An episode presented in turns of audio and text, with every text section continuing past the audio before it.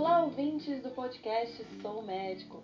Vocês já entraram no consultório e repararam na seriedade dos médicos?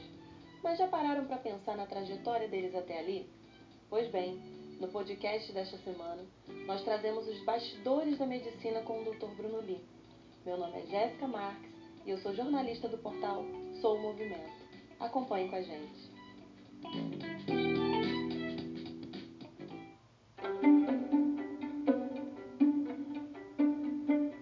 Nesse mundo de likes, redes sociais e empreendedorismo, viemos resgatar a essência do ser médico. Eu sou o Dr. Bruno Lee e eu sou médico. Para quem não sabe, além de médico, ortopedista, especialista em pé, eu sou surfista, né? O surf é, é o esporte que eu mais gosto de fazer.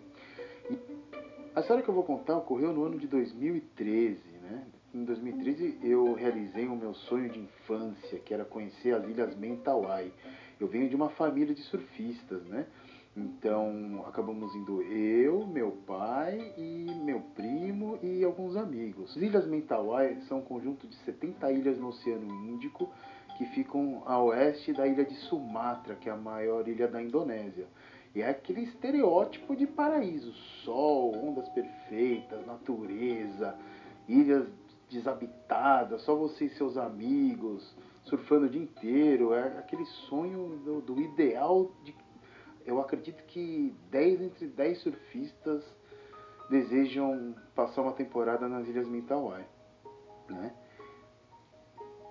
Doutor, e como é o acesso até a ilha? Para chegar lá é um pouco complicado. Como é? Nós geralmente você pega um voo de São Paulo, um voo de 16 horas até o Catar, Doha, né? Ou então até Dubai. Fica lá no nosso caso, ficamos 10 horas esperando no, no, no, aeroporto de Dubai. Depois pegamos um outro voo de mais 12 horas até Kuala Lumpur, na Malásia. E aí esperamos, passamos uma noite, saímos do, do aeroporto, ficamos no hotel uma noite.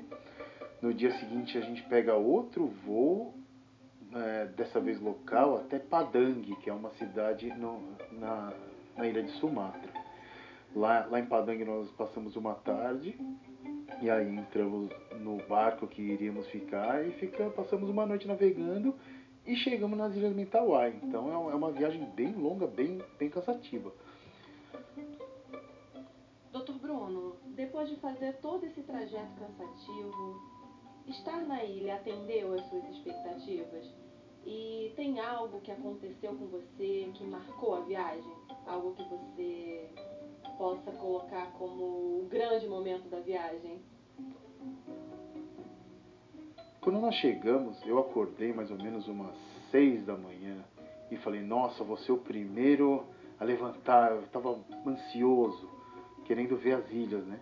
Quando eu cheguei no deck do barco, todo mundo já estava acordado, todo mundo na mesma ansiedade, e foi exatamente do jeito que a gente imaginava sol, ondas perfeitas, natureza, ilha desabitada, só você e seus amigos surfando. Sabe aquela pergunta que te fazem? O que você levaria para uma ilha deserta? Essa ilha que o pessoal fala fica lá. Então, na verdade, eu vi várias ilhas que se encaixam perfeitamente nesse, nesse ideal de, de ilha deserta. Assim, é maravilhoso. A nossa rotina era: a gente acordava às seis da manhã, surfávamos até umas nove né? Saímos para descansar um pouquinho. A gente almoçava lá por umas 10 e meia, 11 horas. Meio-dia, meio-dia, meio-dia e meia a gente surfava de novo até umas 3 da tarde. Saíamos, descansávamos um pouquinho, entrávamos umas 4, 4 e meia e ficávamos até as 6 da tarde de novo. Então, assim, só você e seus amigos surfando o dia inteiro nas melhores ondas do mundo, perfeitas, vivendo o sonho.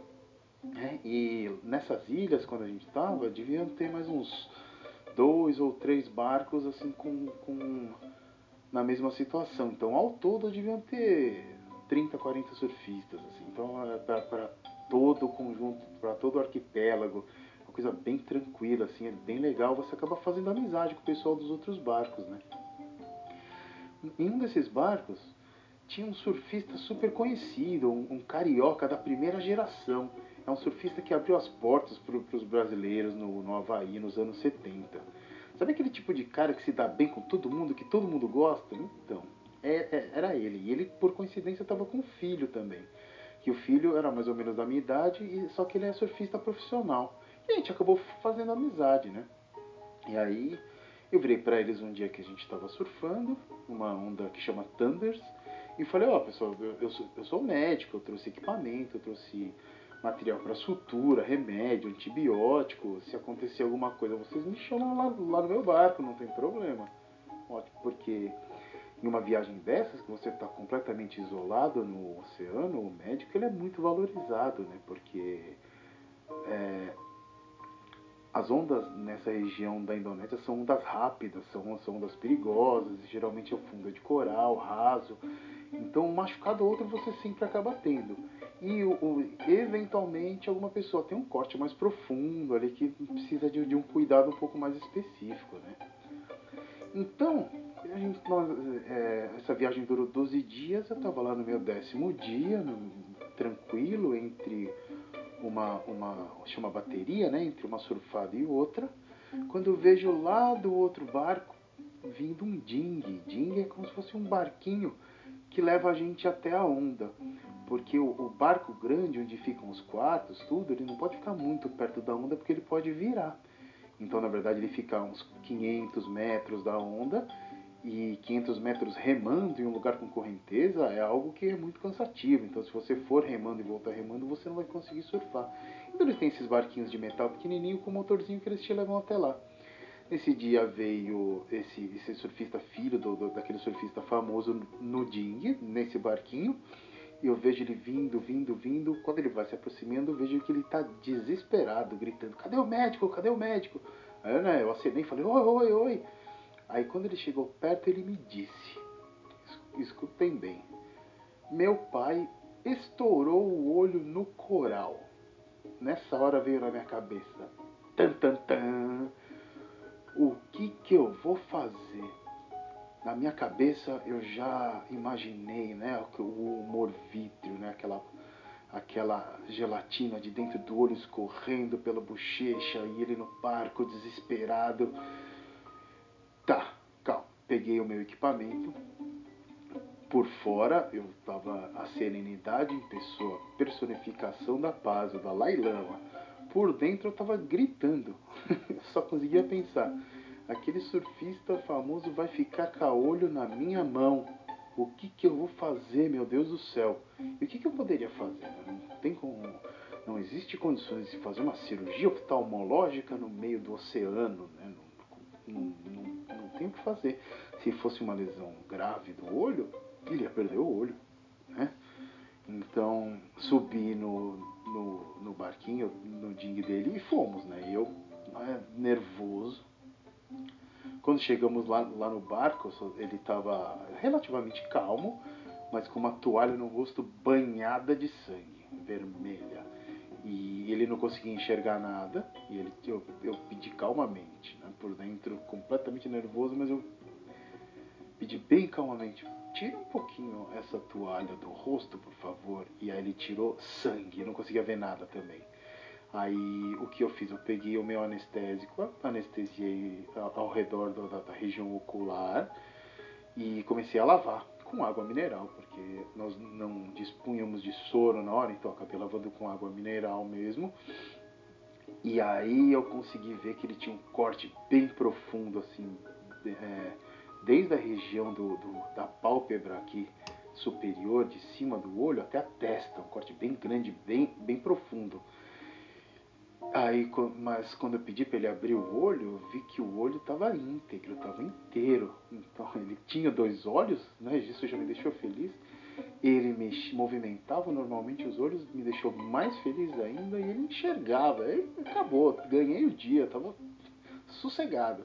E aí eu passei algum, um bom tempo lá lavando bem, tirando todos os debris, né, todos os fragmentos de coral, porque o coral tem muita bactéria, então aquilo infecta mesmo, dá muita infecção, então lavei, lavei bem anestesiado mesmo, é, é, anestesiado, lavei bem mesmo, bem direitinho e fiz a sutura, né?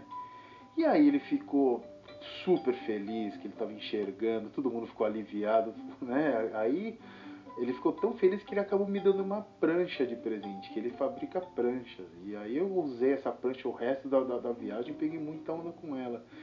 E, e, esse surfista acabou virando meu amigo até hoje. A gente se conversa até hoje, tem quase sete anos essa história aí.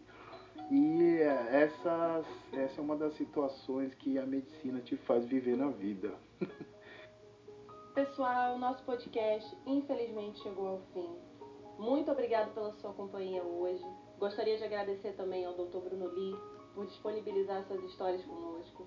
E para ter acesso a conteúdos exclusivos, basta acessar nas nossas redes sociais, arroba Sou Mais Movimento. Um abraço e até a próxima. Tá bom? Então é isso aí, até a próxima. Um abraço.